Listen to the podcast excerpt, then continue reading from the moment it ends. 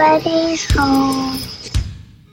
You want to know who Fred Krueger was? He was a filthy child murderer who killed at least 20 kids in the neighborhood.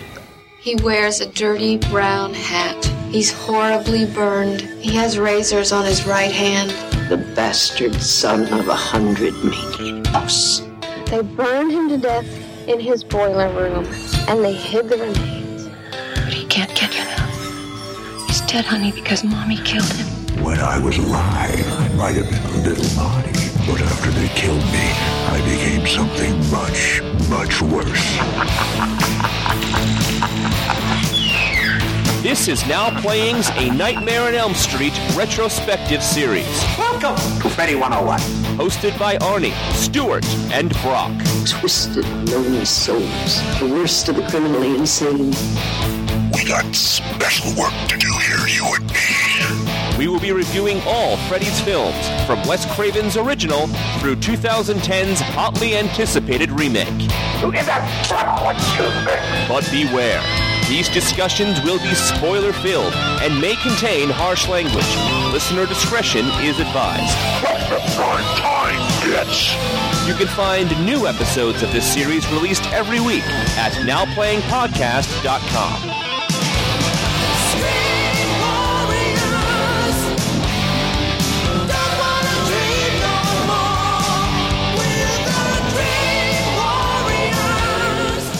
Where are you going, Just start. Today we're talking about A Nightmare on Elm Street 5, The Dream Child, starring Robert Englund, Lisa Wilcox, My girl. Kelly Jo Minter, Erica Anderson, and directed by Stephen Hopkins. This is Brock, co-host of Now Playing. Stuart, I'm in LA. This is Arnie, and I really wish instead of killing the kids on screen, Freddy had gone after Hopkins because this director really deserves it. He has gone on to make his movie right after this. Oh, one of my all-time favorites, Predator 2. I think we're going to get to that one, right? Yeah, we will get to that. Yeah, we'll be talking about that in a couple of months. And he perhaps is most famous for being the man who took out Titanic when his opus Lost in Space hit theaters. Oh boy. This director really, ugh. And this is his second feature. So he started here. He also did Judgment Night with Emilio Estevez. And don't forget The Reaping, that fantastic Hilary Swank movie. Oh, wow. So this guy's really full of shit. Yes. The unceasing crap. So let's talk about his second turd. I see where this is going. yeah, I, and this coming from the Freddy fan. All oh, right. Oh my lord. How about okay. a plot summary, Arnie, or, or should we just dance around the toilet stool? What we have is Lisa Wilcox, my Facebook friend, has returned to the role of Alice. Pray for me that Freddy doesn't She's come going to back. defriend you after this review. and she and Dan have stayed together. She's gone blonde now, and they are graduating from high school. Much like Kristen in part four, they have a new group of friends who is Mark, the comic book guy, Greta, the supermodel, and Yvonne, the swimmer.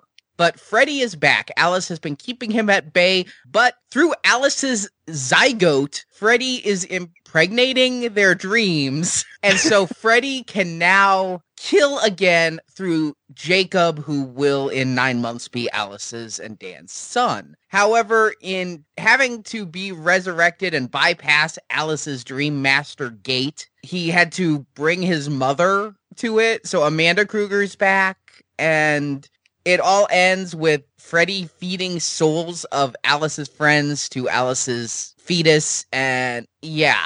So that's why it's called the Dream Child, is because, as the trailer said, do unborn babies dream? Yes, they do, most of the time. And so Freddy can get in through Alice's son's nightmares. Now, I didn't watch the trailer before I saw this movie, so I had no idea why it was called The Dream Child. And as I'm watching this movie, and it dawns on me, oh, wait a second. I think they're going to go with the babies having the dreams, and that's how it's getting in. I think they're going to go there. Aren't they going to go there? They're going to go there. Okay, they went there. The funny thing about it to me was when I was having, when, when my, my wife and I had our baby, we were told that babies dream all the time. So it is actually a true thing. Yet to use it as a plot device in this movie, it didn't feel right. It felt weird. It felt it felt like they made it up, but they didn't. It's actually based in scientific fact. Oh, so they say. I mean, I'm not really sure if they actually know because I thought it was going to be the, the age old plot of Freddy wants to possess the babies so he can come back and live again. That old Absolutely. chestnut. I mean, how could they not be going that route? I thought, you know, the obvious template here was was Rosemary's Baby, which is Yes. a late '60s woman's paranoia film. You know, this there's a whole history of horror movies about women who, for whatever reasons, become aware of a nefarious plot or something evil, and no one will believe them because they're just a woman. You can go back to Hitchcock and Suspicion, Gaslight, Rosemary's Baby. Um, The Omen? yeah, uh, The Omen. Yes, it's it's a classic storyline, and honestly, it's more in the keeping of the kind of movie I like. I think I've said in other podcasts, not a huge slasher movie fan. I'm more a traditionalist with horror stories, and so in many ways, I was looking forward to this one because it was moving away from the idea of a slasher movie and more to a straightforward Antichrist story. Right? Freddy's like the Antichrist, and he's about to be reborn in this world. It isn't what they do. I want to just talk about this concept of the baby as the gateway to new slaughtered dreams because this movie never worked for me. And I didn't know why this didn't really click with me when I was listening to the director's commentary and stuff. What they said was having pregnancy be a storyline was a huge misstep and nobody clicked with that because their target is older teens and a pregnancy storyline for older teens is either too close to home because you're the pregnant one or it's so far away from home that you're not even thinking about having kids till you're 40 that nobody could really relate to this. Hmm. I've kind of liked Nightmare because they do take on those issues. I mean, we've gone going over it in the past. They've taken on some fairly heady stuff as subtext. I mean, part two dealt with latent homosexuality. The third one was about teen suicide. So why not? I say invite teen pregnancy and, you know, to a lesser extent, abortion rights into the mix. I think that that gives it its edge. I mean, Friday the 13th would never dare to do it. But the, the thing I'm neglecting to mention is they never do it that well. And so, Stuart, you're saying this is like the sitcom, the very special episode of those sitcoms where they deal with these issues that kids have to deal with. So the, the next one's going to be drug abuse for Freddie. Is Freddie? Uh, well, they did habit? drug abuse in part three as well. I mean, they do take on the issues. I agree. It does feel a little facts of life. Does that make Freddie Mrs. Garrett? I don't know. But, they have about the uh, same complexion. Yeah. Ouch! Oh, uncalled for. Oh my! Oh man! Somewhere Charlotte Rae is fuming and throwing down, throwing out her laptop out the window. She says, I'm "I'm, turning this podcast off now. I can't believe them." It starts really weird. I mean, normally we get Yes. editing montages of arts and crafts, children putting things together, and when you pull back and see the whole screen, it's uh, you know, Freddy in some kind of arts and crafts fair. Well, here we get the art of making love. It feels very Skinemax, doesn't it? Like in the Like- ends the shower, it just all of it just feels like late night cable. I don't know. I've never seen late night cable have like that blue light. This felt more artistic because several times I'm watching this movie, if I don't remember the opening is Dan and Alice doing the nasty, I don't know what the fuck I'm looking at because it's like these close ups of like shoulder blades and weirdness. I was watching this thing and I couldn't tell what body parts I was looking at sometimes because there was just really weird angles and things. Every new shot, I'm like, is that a butt? yeah. yes. Okay.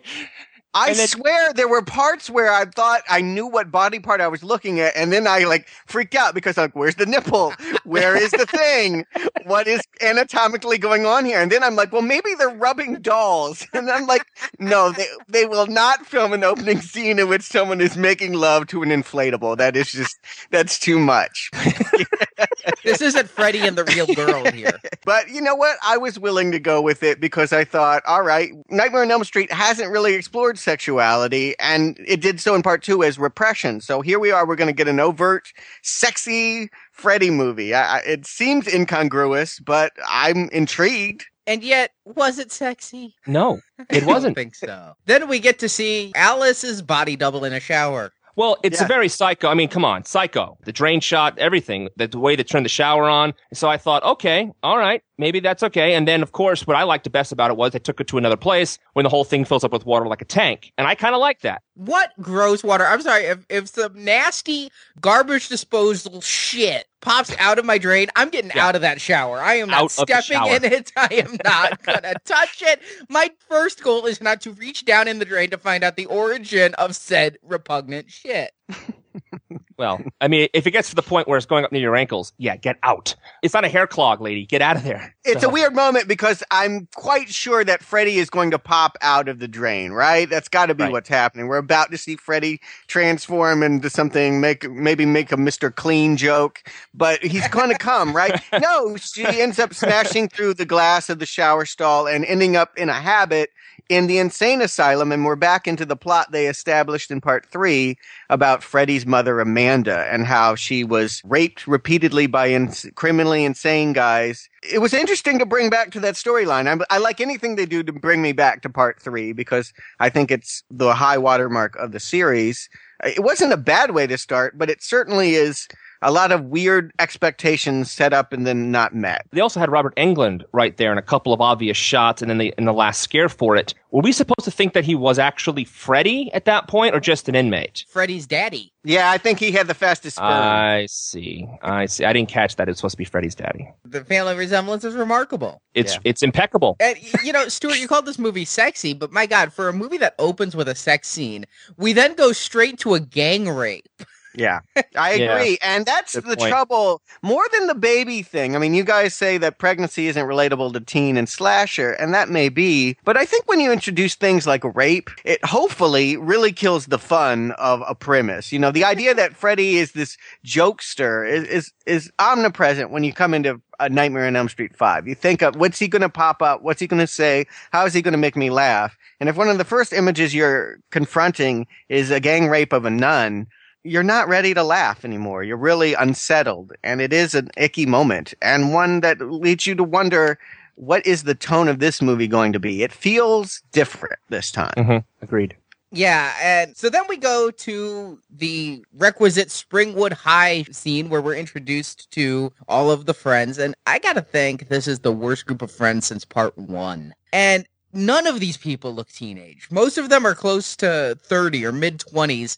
If it was a college graduation, I might have gone with it. But seeing these people in the caps and gowns, it, it just really pulled me out. I'm like, they are so too old for that. I totally agree with you on that. In fact, it took me a while to realize they were still in high school. I thought it was a college graduation. I mean, the way that they set up even the lovemaking, I thought that Alice had her own place now and that she was her own woman. But no, in fact, she's still living at home with her dad. But I guess she moved into Rick's room because that is not the same room she had in the last movie. It really isn't. In the house, yeah, it, it feels very different there. I did like the fact that the dad came back, and I like the fact that they sobered him up. He was such a jerk and a one note villain in the last movie. And now he's trying. He's trying to be supportive. He's in program. He's trying to honor his daughter. That was a nice turn of events. Freddy has seven of these movies, and he doesn't get as good of a character arc as Alice's dad.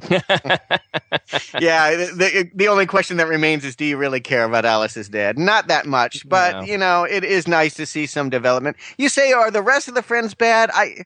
It's not that they're bad. I just feel like they don't belong in this movie. They belong in a college party movie. I don't feel like I know what they want or how Freddy would have anything to do with them, other than the fact that they're just Alice's friends. you know, you were talking about Alice's dad. Here we get to meet everybody else's parents too, which is very unusual for a Nightmare on Elm Street movie that they actually have parents. But man, what terribly drawn parents. Greta's mother is like straight out of Beetlejuice. And Mark's dad was like a caricature of Rodney Dangerfield, who is himself a caricature. and Dan's getting pressure to uh, join a football team or something. I'm like, isn't recruitment over at this point? I don't follow college football, but if you're trying to recruit someone at their high school graduation, they've already made their decision about what they're doing with college. I just want to know why the football recruiter was wearing a tennis racket tie. I didn't notice that. Regardless, the scene goes on too long. It, it feels like something else. uh, from another movie, another era. When are we going to get to Freddy? Is all I kept thinking. Where is Freddy? She's graduating that day. They're going to have a That has pool party that night, but she has to go work. At the Crave Inn again. Yeah. It's still there. That nightmare of hers came true. And now that she's pregnant, she'll never get out of there because, you know, I mean, if you look at the statistics for pregnant teens finding work and finishing college, they're pathetic. That should be her fear, not Freddie. The, the ability to get a bachelor's degree. okay. There's always Sally Struthers and degrees by the mail, but I, I don't know. I think Freddie's a primary concern. I think I would deal with the burn dream monster first before I worried about my degree. So she walks through the park and they have this beautiful transition though I thought was very nice how it goes from day into night and how she starts to have the dream. And I thought that was pretty good. So it gave me a little bit of hope. I, I'll go with that. In fact, I, will even cop. I didn't see the children jumping rope coming back. For some reason, that wasn't obvious to me until suddenly there they are doing the Freddy song and just felt perfect as a transition. Here's the weird thing though. Last movie, they set her up as a daydreamer and that she Mhm. could go into dreams in waking state already. You don't need to have a baby in her dreams to do that. I mean, she already had that problem or that characteristic. The woman was barely fleshed out in the last movie, and her one defining attribute they've already chunked out. Here's how I've taken this always, and that is that Freddy couldn't be killed, but since Alice was the portal for Freddy to get to people, Alice was the Dream Master who kept Freddy at bay. It goes back to that, you know, whole Dream Gate teacher speech from part four. Which I just want to reiterate I hate, but okay. Yes, it does. So I think that what they've set up is Alice is stronger than Freddy. And so daydreaming, not daydreaming. I mean, obviously this is a different Alice than we saw before. She I don't know if she still has all the other people's characteristics, but she's no longer the mousy succophant that you made her out to be in the last films. Yeah, well, that's because she has all new friends, and uh, I'm sure she'll be sucking the life out of them soon, too. But yes, that's why the baby apparently, you know, by genetics gets to inherit Alice's gateway ability for Freddy. And so that's how Freddy can then bypass Alice's gate. This is a sequel, uh, sort of cliche as well. You know, I talked about in part two how they'll switch genders. Another one is son of, right? Son of the fly. They always have the next generation. A new horror is being born. Okay. So she has a child and now it has all these things, all the hocus pocus baloney voodoo stuff that she had that got her through the last movie. Well, now that she has a child, that's the excuse that it's still happening. And while the first nightmare, the opening nightmare, was the gang rape, the second nightmare is Birth of Freddy. And what a disturbing birth it is. You see Amanda Krueger getting wheeled in to give birth. There's body parts all over the floor. You, you wonder who the last patient was. And she gives birth to a wonderful latex puppet. well, wonderful.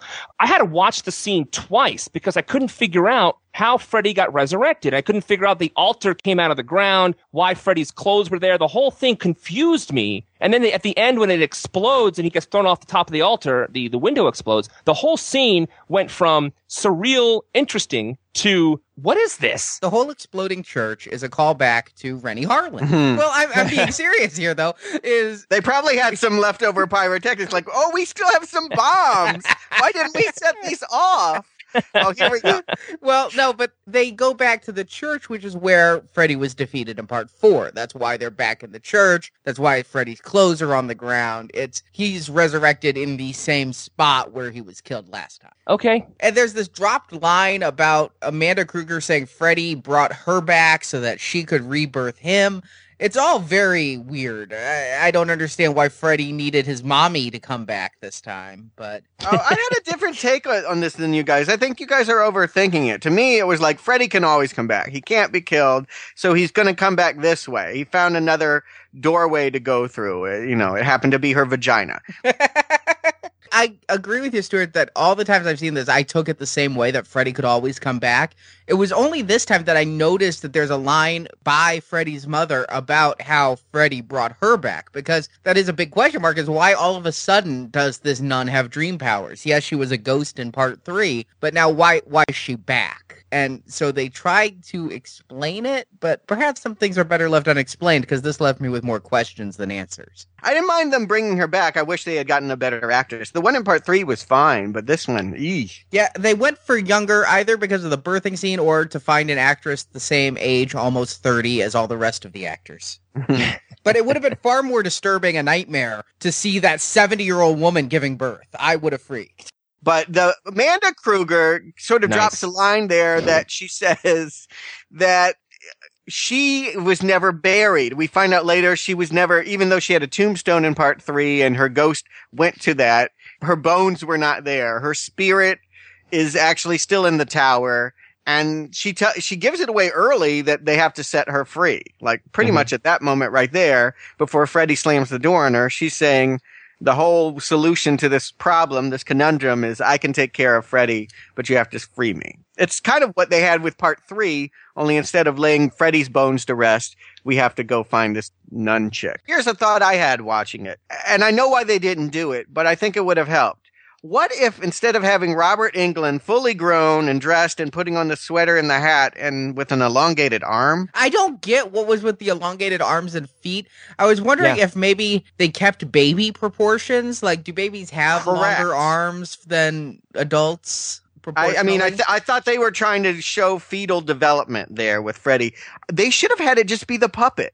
I know they don't pay Robert Englund the big bucks so that he can, you know, do voiceover work, but I think that the most of this movie should have been about the little baby Freddy monster growing into that Freddy and you save Englund for the last shot. I think it would have worked better. I think you would have understood it if he was still developing. Hey, I'd be all for that because, much like you guys said about part two, Robert Englund isn't even in this movie very much. Mm-mm. Wait a minute, didn't they do that in Friday the Thirteenth? No. They did that with the they had to eat the heart. Well, yeah, but they had like a crazy Jason fetus in that one, but this movie came Yeah. first. Oh, I forgot Oh. about Crazy Jason Fetus.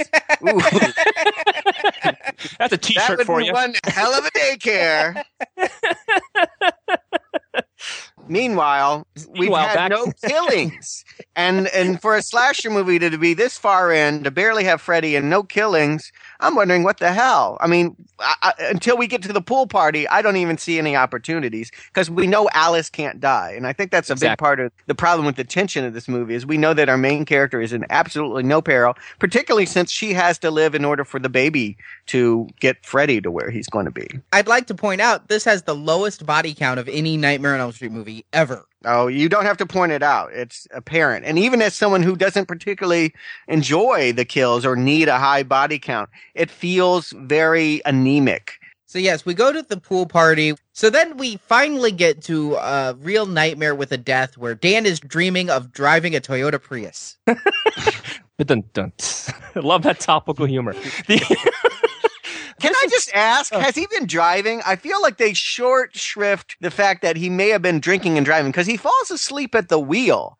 And I don't know why, he, unless he has narcolepsy, why that would be a problem unless he had been dr- drinking. Are, are they trying to imply that he had drinked and, and driven? But they also say later on because he doesn't drink. They laid that in there very clearly at the, the hospital after he's dead. And the bottle of champagne was unopened. Yeah, Yeah, And it was no, I know. I, I get, that's that's what I mean. It feels very, very weird. It feels like they were going to do something, and then they decided at the last minute that that would make him unsympathetic. But I feel like the only way that this scene could have really made sense was if he had been drinking and then fell asleep at the wheel. They want to say later that the baby just pulls waking people into the state of slumberland, but that's not what they showed us. they do this again with the hot tub later on is that it's amazing how these people nod off just a second and then go back back back up to being alert and we're and that's supposed to be the clue to all of us i guess that they're in a dream world and even even at the table even at the uh, dinner table with the model later on no one falls asleep that fast Maybe they all suffer from severe sleep apnea. I think Springwood does. I've never understood this whole series is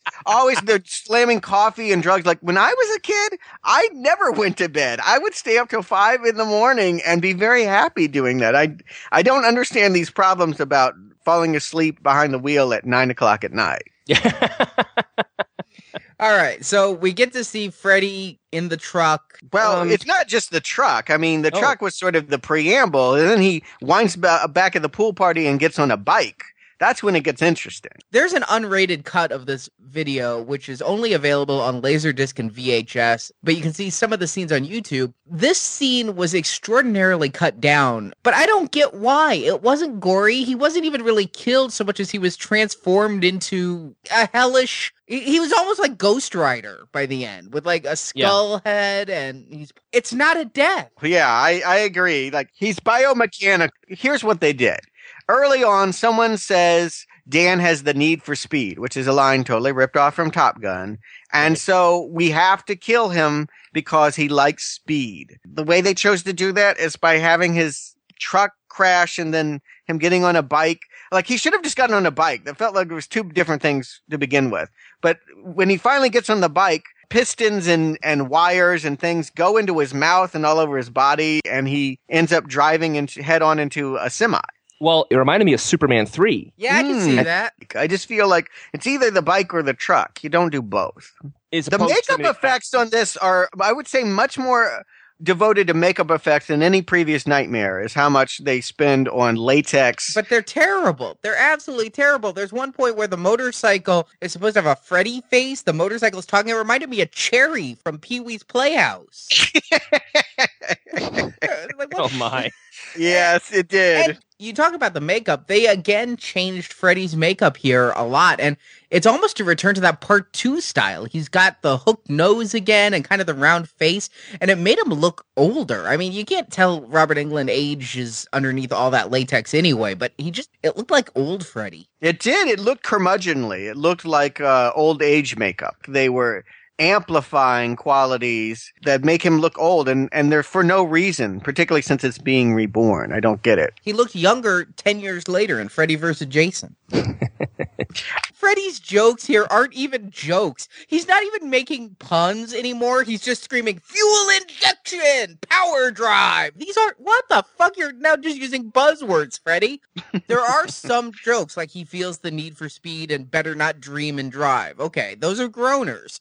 But why is he screaming power drive and fuel injection? I mean, I just do not get it. What I did like about this dream death was right before they finish the scene, it's like he wakes up back in the truck so we actually see how he dies. So I kind of liked that they showed us how they actually died in the real world. So it kind of brings it back to reality. The last thing about this and that we all of a sudden go to Alice in the diner and then the background goes away and she sees Dan fly down what I put down in my notes as a large intestine.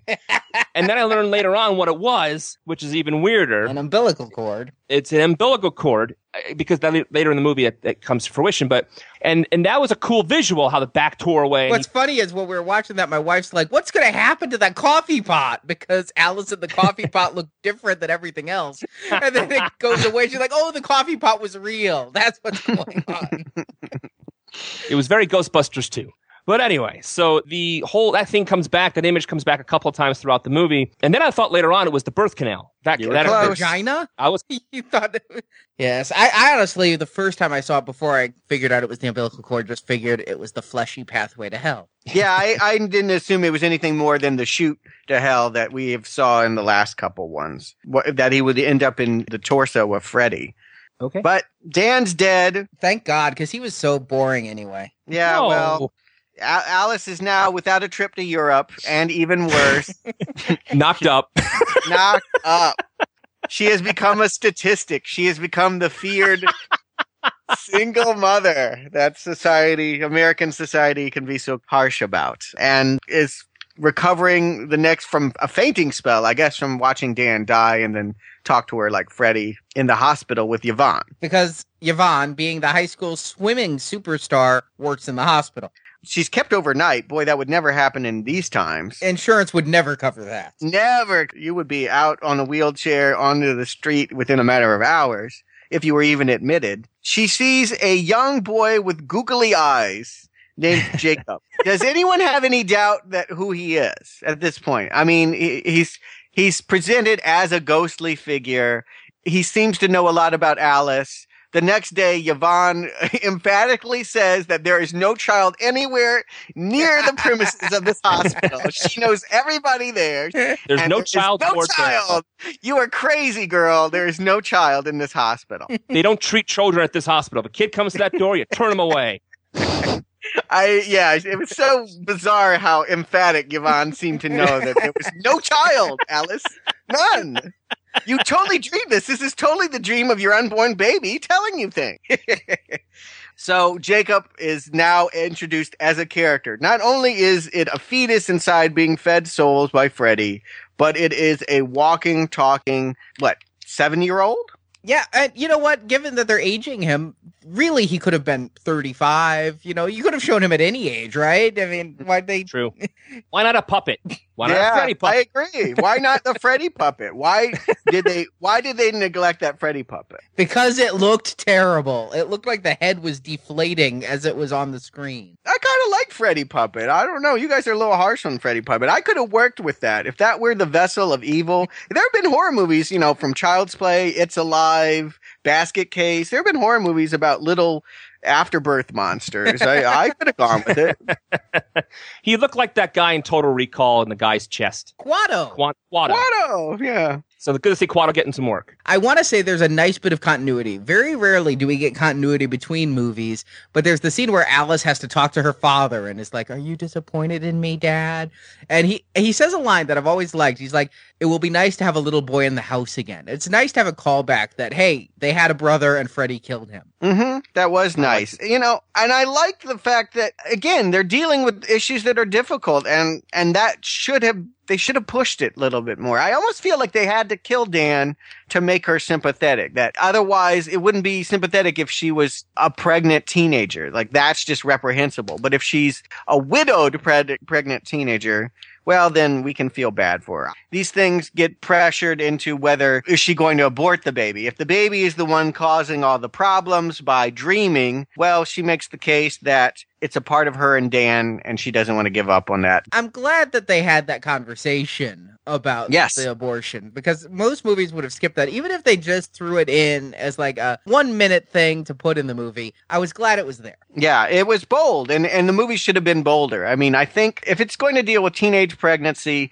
and all the issues surrounding that, I say go with it. Go with a vengeance. Be unorthodox. Be, you know, subversive.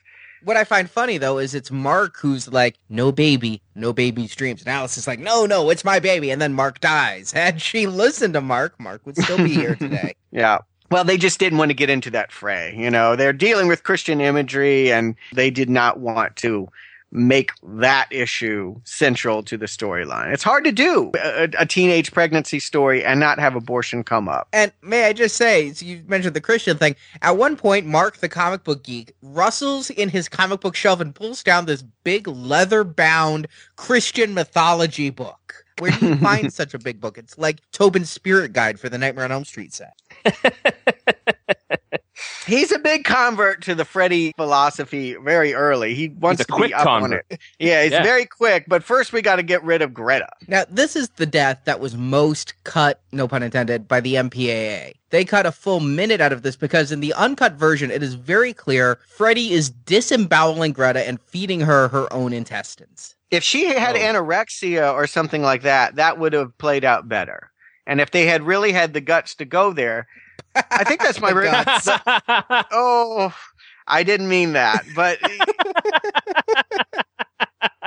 really, I'm turning into Freddy, aren't I? Uh, bad pun.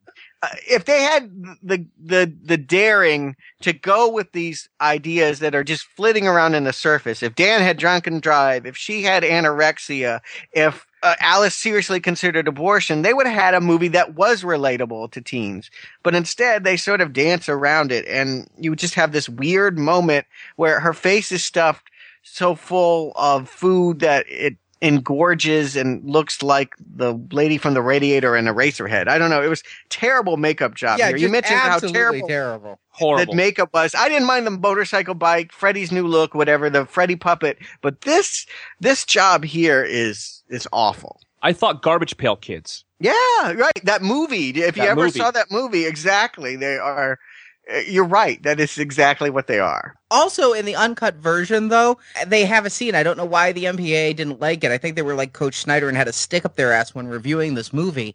But there's a scene with Freddy trying to burp Greta, like making Greta the baby. It went back to the theme. They cut that? Yeah. That's disturbing enough to cut? They cut so much that really didn't need to be. They cut Freddy slicing a one of Greta's dolls, and the doll bled, and the MPAA wanted that gone. Like, like I said, they really had to stick up their ass this day. I agree with you. It feels like this movie, more than any other nightmare, really did get a hatchet job from the MPAA. And because horror movies were reaching the teen audience that it was, the MPA really felt like it was their mandate to cut these movies down to almost nothing. I mean, this movie is not gory. It is not, it's, it's very weak. And you're right. They've cut so much that would even help you understand the story now that I, I feel like, uh, not that I would ever advocate seeing this movie again, but I feel like a restored cut is something that would be worth seeing. The differences are minimal, but it does make Greta's death specifically more part of the story. It felt very, for one of our listeners, perfunctory. and I don't know why they didn't put the unrated cut on the DVD. It's just the theatrical cut. I think with this one, the thought was, eh, it's only Nightmare 5. No one has ever called this one of their favorites. Regardless, we get Robert Englund doing another one of his bitch lines, Bon appetit, bitch. I gotta say, it started to feel a little played out at this moment. When he says Bon appetit, bitch, I thought, you need a new catchphrase. It would be like me saying, that's hot now. You know what I mean? it's, the moment's passed. Faux shizzle. And as Brock said, we cut back and get to see her die for real. Something else has always bothered me. Why are her arms out at like 90 degree angles when she's choking? Don't people usually like make the motion towards their throat? They're clawing at their throat. They're trying to breathe. She has her arms out. She looks kind of like a scarecrow. Yeah, the, the universal sign for choking people, just in case you're watching and don't know what to do when you choke. Yeah, don't flap your arms like you're going to fly away.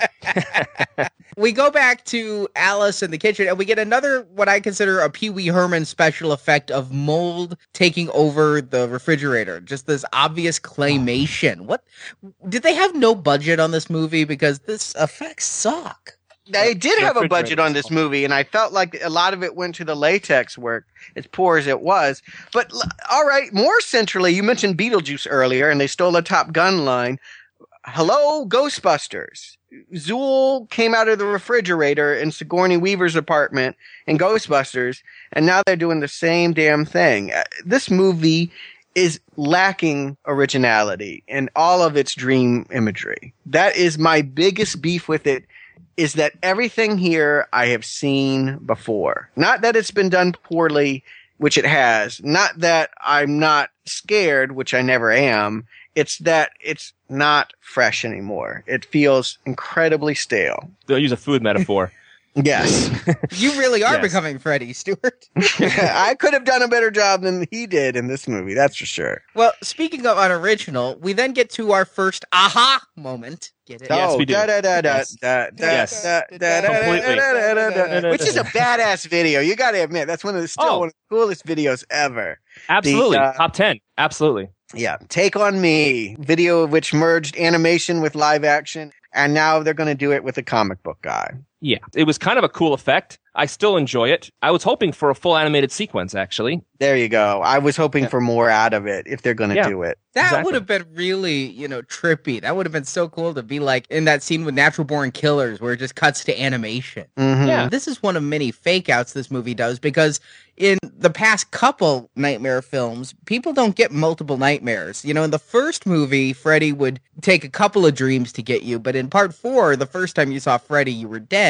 So they fake you out because, I mean, we all think Mark's dead, right? He's walking right into Yeah. the Freddy Mhm. house. He's gone. Yeah. Yeah. And they do that later on too with Yvonne. Kind of a good fake out because the audience is expecting something. But Mark is in the animation. Alice draws herself in. Kind of gets crossed over, doesn't it, with Alice's first sonogram? Yes. Because it's in this dream with Mark that she's Freddy goes soul food for my boy. He loved that soul food joke from the last movie. And Mhm. so she's like, he's doing something to Jacob. And then talk about 80s movies. During the sonogram, she gets all Tron into the sonogram machine. Yeah. yeah, the movie's replete with with thefts and steals. I gotta say though, uh, there is something evocative and icky about the birth canal scene when we actually look upon the fetus and see the souls shooting into it. Uh, it has a power. It just looked like another puppet to me. It really did. It just looked like a giant fetus puppet. Because it looked like a gummy bear to me. Nightmare on Elm Street has never had authentic, realistic looking effects. Part of its charm is that you do see the wires and scotch tape on things. I don't mind when I see the puppet. I, it is a puppet kind of horror movie. I disagree. I think that it bit off more than it could chew. There's a there's a fine line between good and bad here, and and they go more towards the bad than the good because the special effects here really look antiquated. In 1989, they, they could have done things a little better. They had the ability. Here in this movie and a little bit in the last one, it's so cheesy in the way it's presented that it does take you out. Yeah. You see what I'm saying? Yeah, I mean, there's there's cases where that's what it is, and that's the best they could do. And I think that later on, when we see Alice and Freddy merge, that's just the state of latex effects at the time.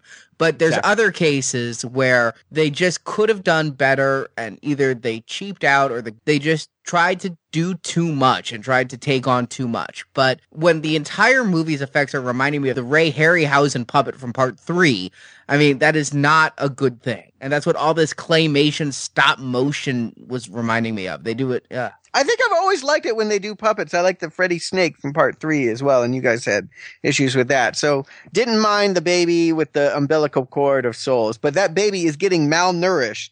It is not getting what it needs souls. because there is no deaths happening. There's nothing happening. It needs souls, and so do I.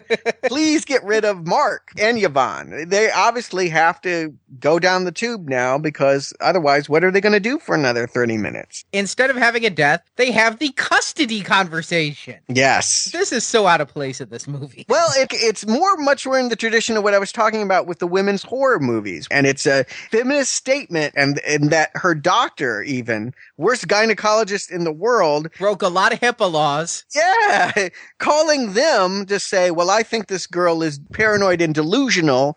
Well, you're not paranoid and delusional if people really aren't out to get you and your unborn child. I think that she has a right to be paranoid. They are conspiring against her. Yeah, it doesn't work for this setup. I just couldn't help but think this is what they're submitting as part of their Oscar reel.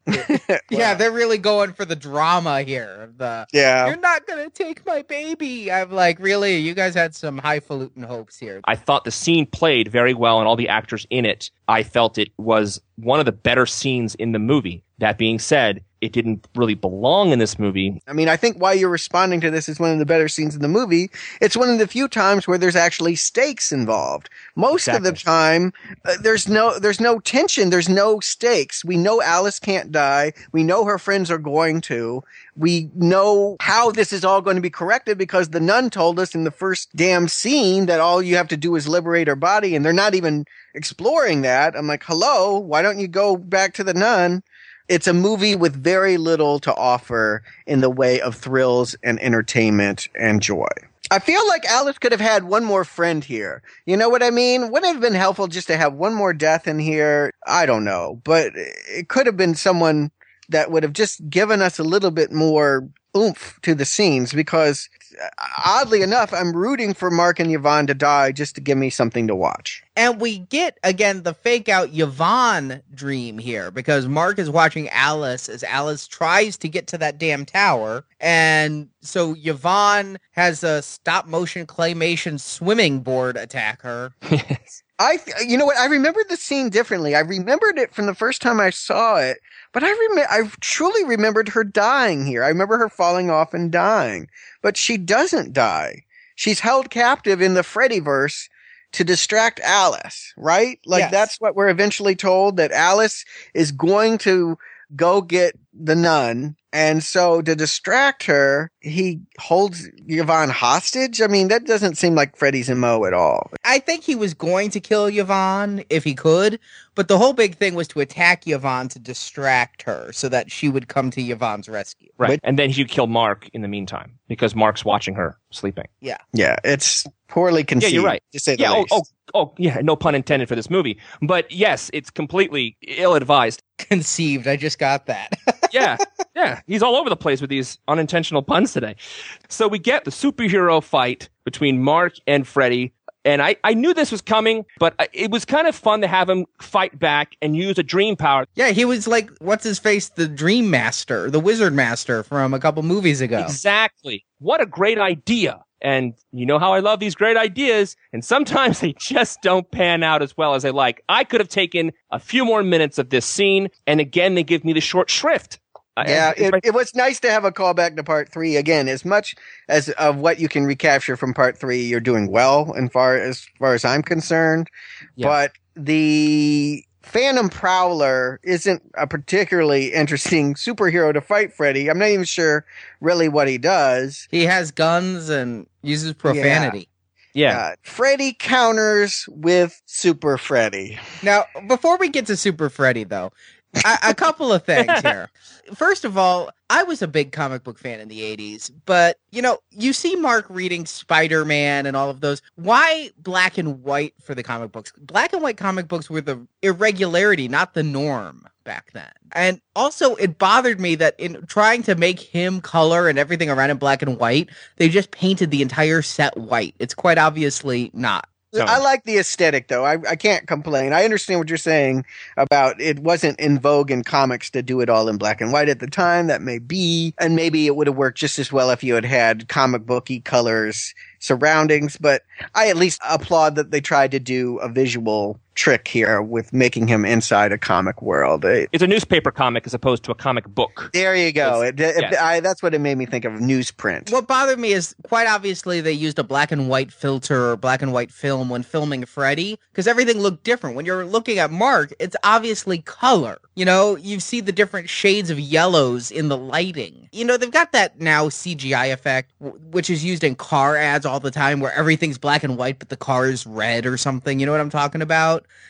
It's, Yes. Well, they did this in the 80s. I remember when, uh, this is a bizarre reference. Do you remember Cherry 7 Up? Yes. And Yeah, when Cherry 7 Up came out, all their commercials were in black and white except the Cherry 7 Up, which was pink. And what they would do is colorization. It's what they did to old movies too. They would have somebody go back and literally draw color onto the black and white area. If they had had time, I bet you they would have filmed it this way. See, that's but- what they should have done. I would have respected that if they'd colorized Mark.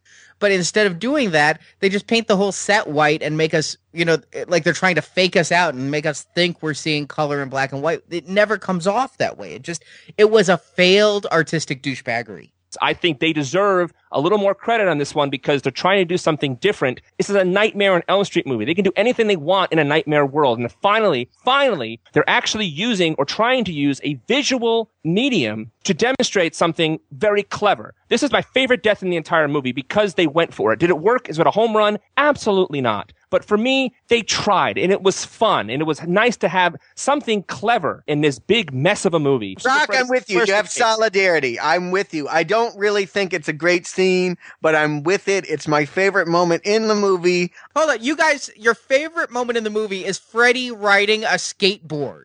I mean, you understand what you're saying here. No, Arnie, Arnie, my favorite moment is that they're trying to give one of the supporting characters some chutzpah and, and fight back and letting him in his own milieu take on Freddy. That's what I'm saying. That's all I'm saying. okay, okay. Well, And, I'm and not the, and the saying they visuals of it. executed it well. Exactly. I am saying uh, we are finally in a moment where someone fights back, and I'm happy about that. And And then they do it in a Freddy clever, counters with a goddamn super Freddy. And can I just say, this may be Freddy's worst joke ever, like ever. more powerful than a loco madman. Lame as hell. Was it even Robert Englund, or did they just get some buff guy? They got a Ro- buff guy. Yeah, it, that's what it looked like to me. I'm like, that's not Robert Englund. These jokes are terrible. And why didn't he have a cape on? I don't know. Be kind of nice if he had a cape on for that part. He didn't have a cape. I kind of thought he had a cape. I I think didn't he might have had a cape. We didn't Did really get a good look. I think whatever they could do to minimize us ever thinking or looking at Super Freddy is okay Yeah. with me. I don't want the uh who's the guy that does all those doll replicas or whatever. yeah, whatever. McFarlane. Out of all the Freddys they've made, and they made a lot of Freddys, they did not make Super Freddy. Case closed. See, I knew it. I knew it. They don't want to go near this. The worst incarnation of Freddy ever, ever. you want to know how big a stick the MPAA had up its ass? They've made them cut scenes of Robert Englund shredding the paper mark. wow. he couldn't tear paper for an Yeah. R rating. Right, that's too violent. And I do I kind of like like that. that. I like liked when it a lot. he tears him, the color drains out of a paper mark, and he, and there, he's shredded. And I do like that. That is a nice animation effect. And, you know, that is what the rest of the movie should have had, is effects like that. I agree, it was a callback to part three. It was as clever as anything in part three, and it would have been fun if they had that sophistication with the rest of the movie. They don't. How did he die in real life? It was very weird. He lived in a weird house. Yeah, and it collapsed on him because it wasn't up to code. And he, like, because remember at the beginning of the dream, Freddy is like, makes things fall on him. Yeah, the, it's like the bunk bed collapsed on him. or Something. Okay, There, all right. There was a cave in at the Lowe's. and that they said that, but then they're standing outside the warehouse. I'm like, it is still standing. I was confused, but all right. So that some small portion of the warehouse fell in on him when Freddy shredded him. So then finally, Yvonne does something useful and goes to the tower while Alice enters the dream for another showdown. I don't know why these people always choose to have a dream showdown when they have no power in the dream. Right. But- She would have been much more helpful to just stay awake, play some baby Einstein, and keep the baby distracted and awake, and let Yvonne do her thing. But they have a really cool imagery that this is the Escher painting stuff. yes, the MC Escher scene. It was just great. I loved. I thought visually it was a really great idea to try that again with the Dream World stuff. It was an interesting idea to bring this into the movie. I loved it. Very cool imagery that just it really worked for me. Hello, this is not taken from MC Escher. It's taken from Labyrinth two years prior. The Labyrinth already beat them to the punch and did it much, much better. Yeah, it was great in Labyrinth, but this movie does nothing but steal from Ghostbusters and Beetlejuice and Labyrinth and any other 80s special effects movie. I was pissed. I was like, there was no imagination to this movie. The one bit of imagination was with Mark and the comic book moment, and that was totally undercut by Super Freddy. And here we get a rehash of Labyrinth with the mom chasing her child around. I mean, it's the same thing. It is exactly the same thing. And then I get really confused. Yvonne frees Amanda Krueger simply by walking into a tower and tapping her shoulder. She goes, thank you. And that was it. She doesn't have to bury her. There's no hollowed ground conceit. She just, that's it. Easiest Freddy defeat ever, right? And she appears in the dream now and tells Jacob he has the power to stop Freddy, that Alice does not. Yes. Yep. Because Jacob uses the three souls Freddy fed him. He regurgitates them in projectile vomit at Freddy, and then they drag Freddy to Amanda and turn Freddy back into a puppet. It has to be noted that he puts the makeup on the kid. They put the Freddy makeup on the kid. Why? kid's That face. was what threw me off. It's like, like he almost acts like he's ready to become a killer. Like he's going to take up the family business of being a child murderer. He's a fetus. He can't even like walk or breathe or identify a color or shape, but somehow he's ready to kill and, and gets burn makeup. He's faking it out for Freddy because Amanda says, You have to save your mother. And so he pretends he is ready to kill with Freddy so that Freddy won't kill his mom. Okay. So, so that's him willing burn scars on his face. Yeah, to make Yes. Freddy relate to him more. Now, of course, here's the thing. He does this presumably so Freddy doesn't kill Alice, but Freddy still can't kill Alice because Jacob is still just a couple of merged cells in her tummy. Right. So it was like Freddy was finally ready to kill Alice, but that would also kill Jacob, right? I'm, I'm not mistaken here, right? Nope. Yeah. Even You're though they did right. say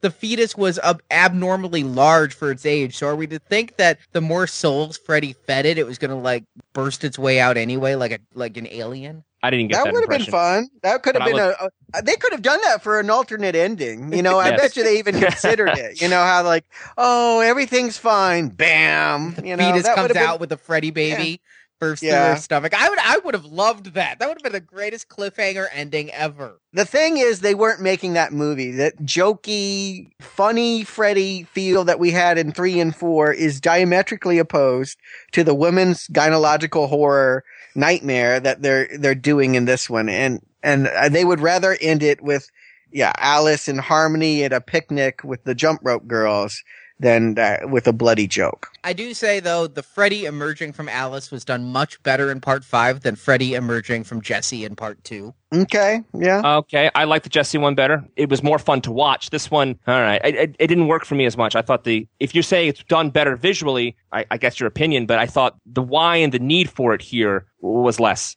Oh yeah, there was no need for it, but it was a good visual. I mean, it's, it's mostly it was a good visual. There was the obvious animated Freddy leg and animated spiders. I, I mean, they really. I, I thought I was watching Cool World for a couple of minutes, but other than that, it was pretty well done. I thought this one looked really bad. Actually, I didn't. It took me completely out of it. It's interesting that you give some some things you you will give you'll give them this one, but you won't give them the other stuff. That's that's interesting to me. This one looked better than the other stuff. It wasn't claymation. It wasn't. You know what's true? It wasn't claymation.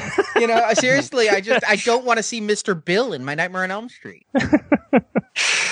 And then, so Freddy turns back into a baby when the souls of Greta and Mark and Dan hit him, and Amanda reabsorbs him into the womb, and Alice reabsorbs Jacob into the womb. I love the visual of Freddy trying to claw his way out of the nun. Yeah, that is good, and I love the closing exploding doors. That really worked for me. It Yeah. always has. That has been one of my favorite points of this whole movie since I first saw it in theaters. Is the ending? First of all, they don't bother killing Freddy because you know he's coming back in the next movie anyway.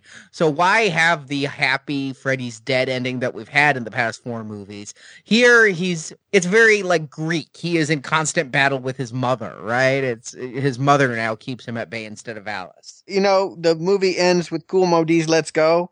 That's Yeah. my attitude too. Let's go. Yeah, I want to know why it ends with a song that Kool Moe Dee wrote about LL Cool J. Oh, is that who he's talking about? Because he at one point he says you rap like a girl, and I Yeah, was just like, Kool Moe Dee and LL Cool J have this huge beef, and it, the response to this "Let's Go" was "Mama said knock you out," which is about Oh. Kool Moe Dee. If you, there's a whole series of songs between these two, full of animosity towards each other. But yes, this whole thing is about uh, LL Cool J. I didn't know that. Nah, I didn't know that either. But I'm like, talk about not getting the message. You sound like a girl. The whole movie is about women's issues. I, I, I think it was not only is it not a particularly good song, it's very incongruous with what they've done. They've, we never had a rap song close it out. Well, yeah, the Fat Boys were in the end credits of four. Were they? Yeah, it was after Sinead. Oh, I didn't. Oh. Oh, I. You okay. didn't stick around that stayed for the long. Credits. No, no. Yeah. I actually No. listened to the entire Kool Moe Dee song. Where I was actually- Iron Maiden? Bring your daughter to the slaughter. That was the big theme from this one. I didn't even hear it in the movie. Bring Your Daughter to the Slaughter. This is a funny one because Stuart and I talked about this back in 1990. It won the Raspberry for Worst Movie Song. It was done by Bruce Dickinson, who is from Iron Maiden. Yeah. And it won a Raspberry. Iron Maiden remade the song, and it is their only number one UK single now. So it's actually a hit song in the Iron Maiden version that won a Raspberry for this movie. Is it in the movie? It is very briefly in the background, I think during the pool party. There's a lot of music that you can hear for like two seconds. Mm. The soundtrack was like the A side, because this was back when there were records, folks, or, or cassettes. The A side was all like hair metal with that Bruce Dickinson. Wasp was on it, and it even had a Samantha Fox song. and the other side was Kool Moe Dee. And the video for part five, unfortunately, Freddy does not return to rap, but it's Whodini, Oh, and it has them like doing dance moves in the Freddy house. oh, that's kind of cool. I like Whodini, but I didn't hear them either. Yeah, that that was the main video for them, and yet it wasn't in the end credits. It wasn't hardly in the movie. But if you watch the special features, there's this great Whodini video of Whodini doing this like jump dance down the church stairs, and they're all over the set. And So I'm hoping you're going to give us a better song than we got in this movie, Arnie. I hope so too. I'm not. I'm actually going to give you probably a worse song than I like Kool Moe Dee's "Let's Go," but I'm an '80s rap fan. But before we get to that, Brock, if you will. Oh, sure. Stuart, Arnie, do you recommend A Nightmare on Elm Street Part 5, The Dream Child? Stuart. No. Uh, Nightmare on Elm Street 5 was the last one that I saw in my watching of horror movies. Shortly after this, I got out of horror movies. I didn't go back for six until you and I, Arnie, did a marathon. It feels like the end to me. It feels like the last sad chapter of a series to me, and it ends on a really sour note. I have no positive feelings about much of the movie other than intent. The road to hell being paved with good intentions. I think that they were trying to steer this towards the more of the horror movie style that I like.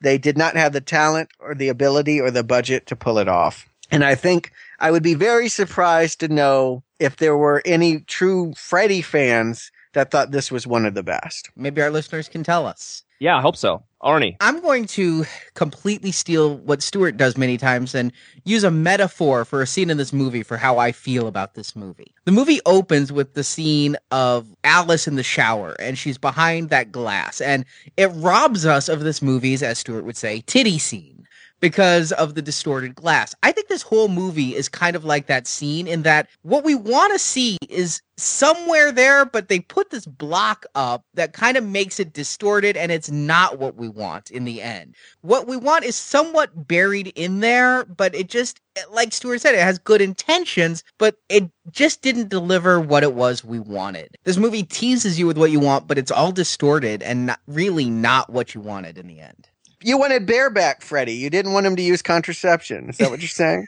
oh my. That is not what I'm saying. I was talking about tits in a shower, not anal intercourse. But uh, but I'm saying you're saying that he had to put on the rubber. That things are. Yes, are, there was a lot of that. rubber latex in this movie. Yes, yes, yes. He had to put on the rubber, and you wanted him to just, you know, all natural. You wanted Wow. all of Freddy. Yes. Okay, I I hear you, and I agree. It would it would have been nice to see Freddy uh, own this movie in a way that he does not. Yeah, and you know, I pulled up Box Office Mojo, and each Nightmare on Elm Street movie grossed more than the predecessor until this one. This one made less than half of what Part Four did, so fans ran shrieking from it. It killed my interest.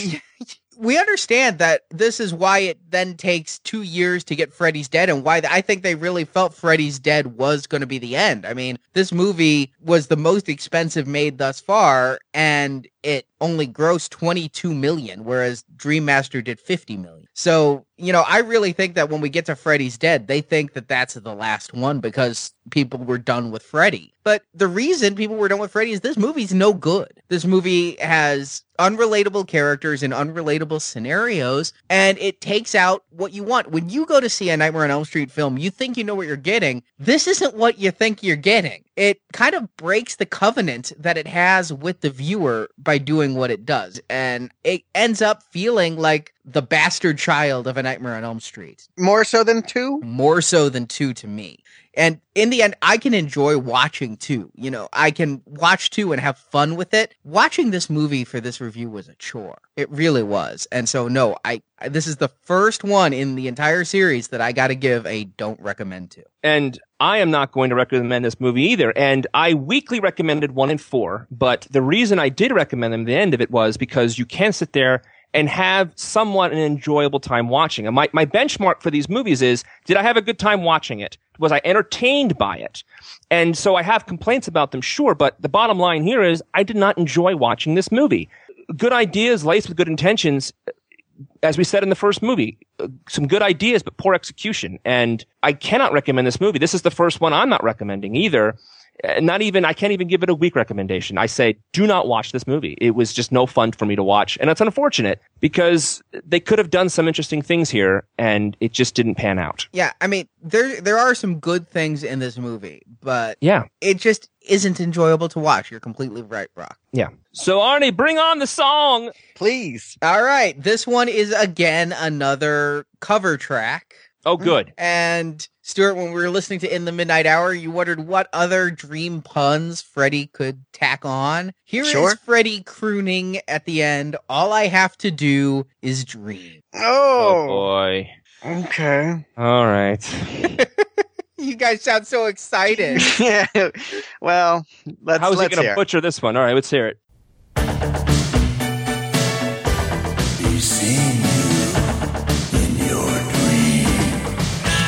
Really? Wow, it's like Tiffany. Yeah, that, that drum, that. da- da- da- da- da. You're right. It is like Tiffany. I am doing those Tiffany Mall moves.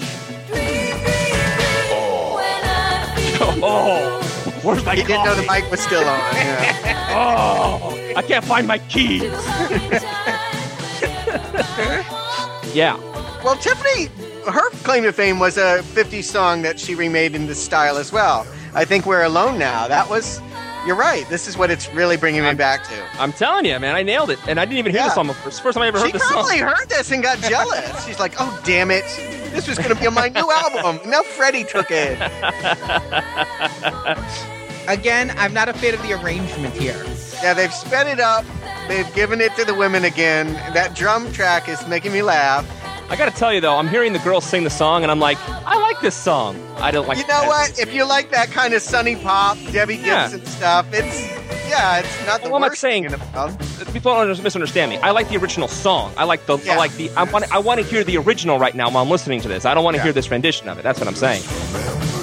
I think it's interesting they're always going to 50 songs. Is it because they can buy them cheap, or it's because there's something about the 80s and the 50s?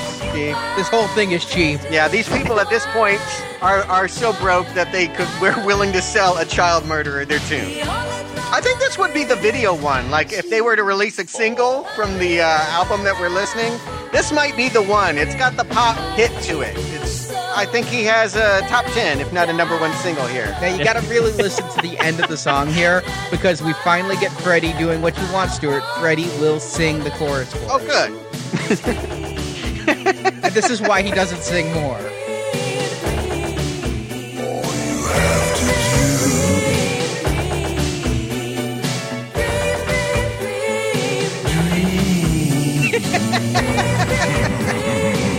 Oh. Oh my!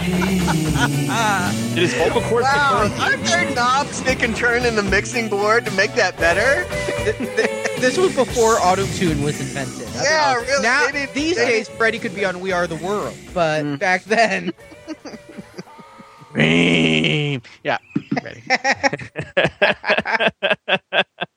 Wow. Yeah. Oh wow. Oh, it was short though. Short Yeah, at least. sweet. Yeah, at least they put it down quick.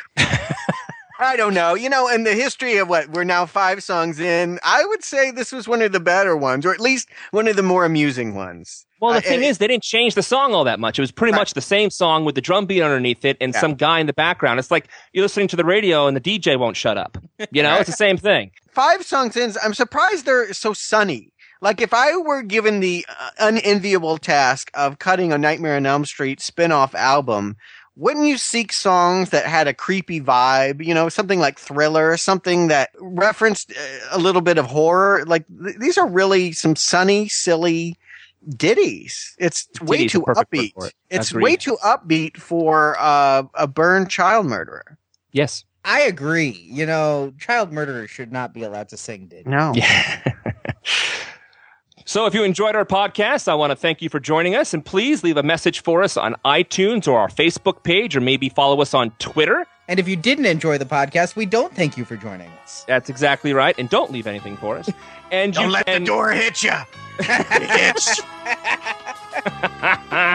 Bitch. you can find other episodes in this retrospective series on our homepage at www.nowplayingpodcast.com in the archives section. There you can also find a link to our forums where you can discuss this and other episodes in our all of our series with other listeners like yourself if you're so inclined.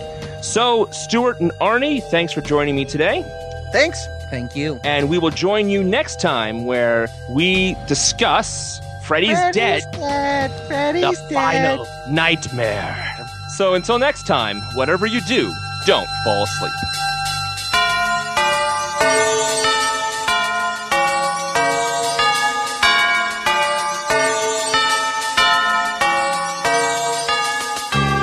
Nightmare. Who are those guys? It's over. I gotta go now. It's okay. It's all over. Now no one sleeps. Thank you for listening to our Nightmare on Elm Street retrospective. But there's so much more to learn. Keep coming to NowPlayingPodcast.com every week to get the latest episode. Oh, yeah. Great to be back in business. And while at NowPlayingPodcast.com, stop by our forums to post your thoughts on this series. You can also find us on Twitter as NowPlayingPod or our Now Playing Podcast fan page on Facebook. Tell him Freddy sent you.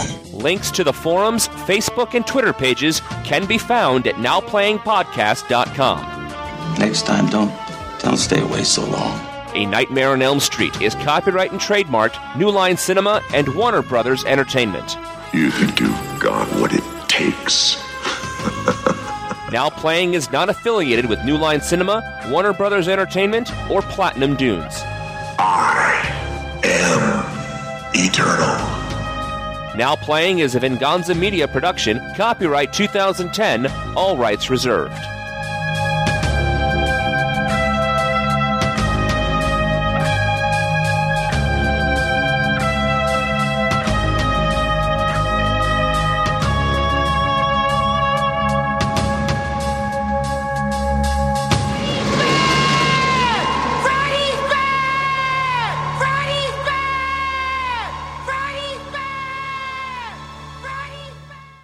Pregnating their dreams. nice turn of phrase, man. You, lo- you lost me at zygote. I'm already like a what? I'm like, appropriate use of the word, but wow. it's Not far fetus, too zygote. clinical for uh, where this movie goes, but you know, How many times have we said zygote on all these podcasts? It's amazing. Yeah. Way to work it in, man. Yeah, instead of having Muppet babies, you have horror babies. You have little baby Freddy and little baby Jason, and little baby Michael Myers. I They'll definitely all would have watched Chuck it as a child. I would have loved it. Horror Fantastic. babies will kill our babysitter too. And Nanny's socks would be the color of Freddy's sweater with the stripes. Anyway, you- maybe you guys don't know this movie. It reminded me of Superman 3. Yeah, I can see Mm. that. At Oh, we know about that. that Arnie used to be petrified of the computer lady. You're talking about at the end when she gets zapped. Yeah, when the lady I had gets to all like Arnie for hours. I had to talk him down from the trees for hours after Superman three. I used to be afraid to go turn on my pool cleaner because there were a bunch of pipes and wires by there, and I was all alone, surrounded by brush, and I was afraid the pool equipment was going to turn me into the robot lady. Now I, I'll, I'll cop that Superman 3 isn't the greatest Superman movie, but to give you nightmares and scare you, that's I, I, never heard that literally had nightmares about Superman. You 3. did. Yeah, legitimate. Well, like okay. woke up in a pool of sweat. okay then.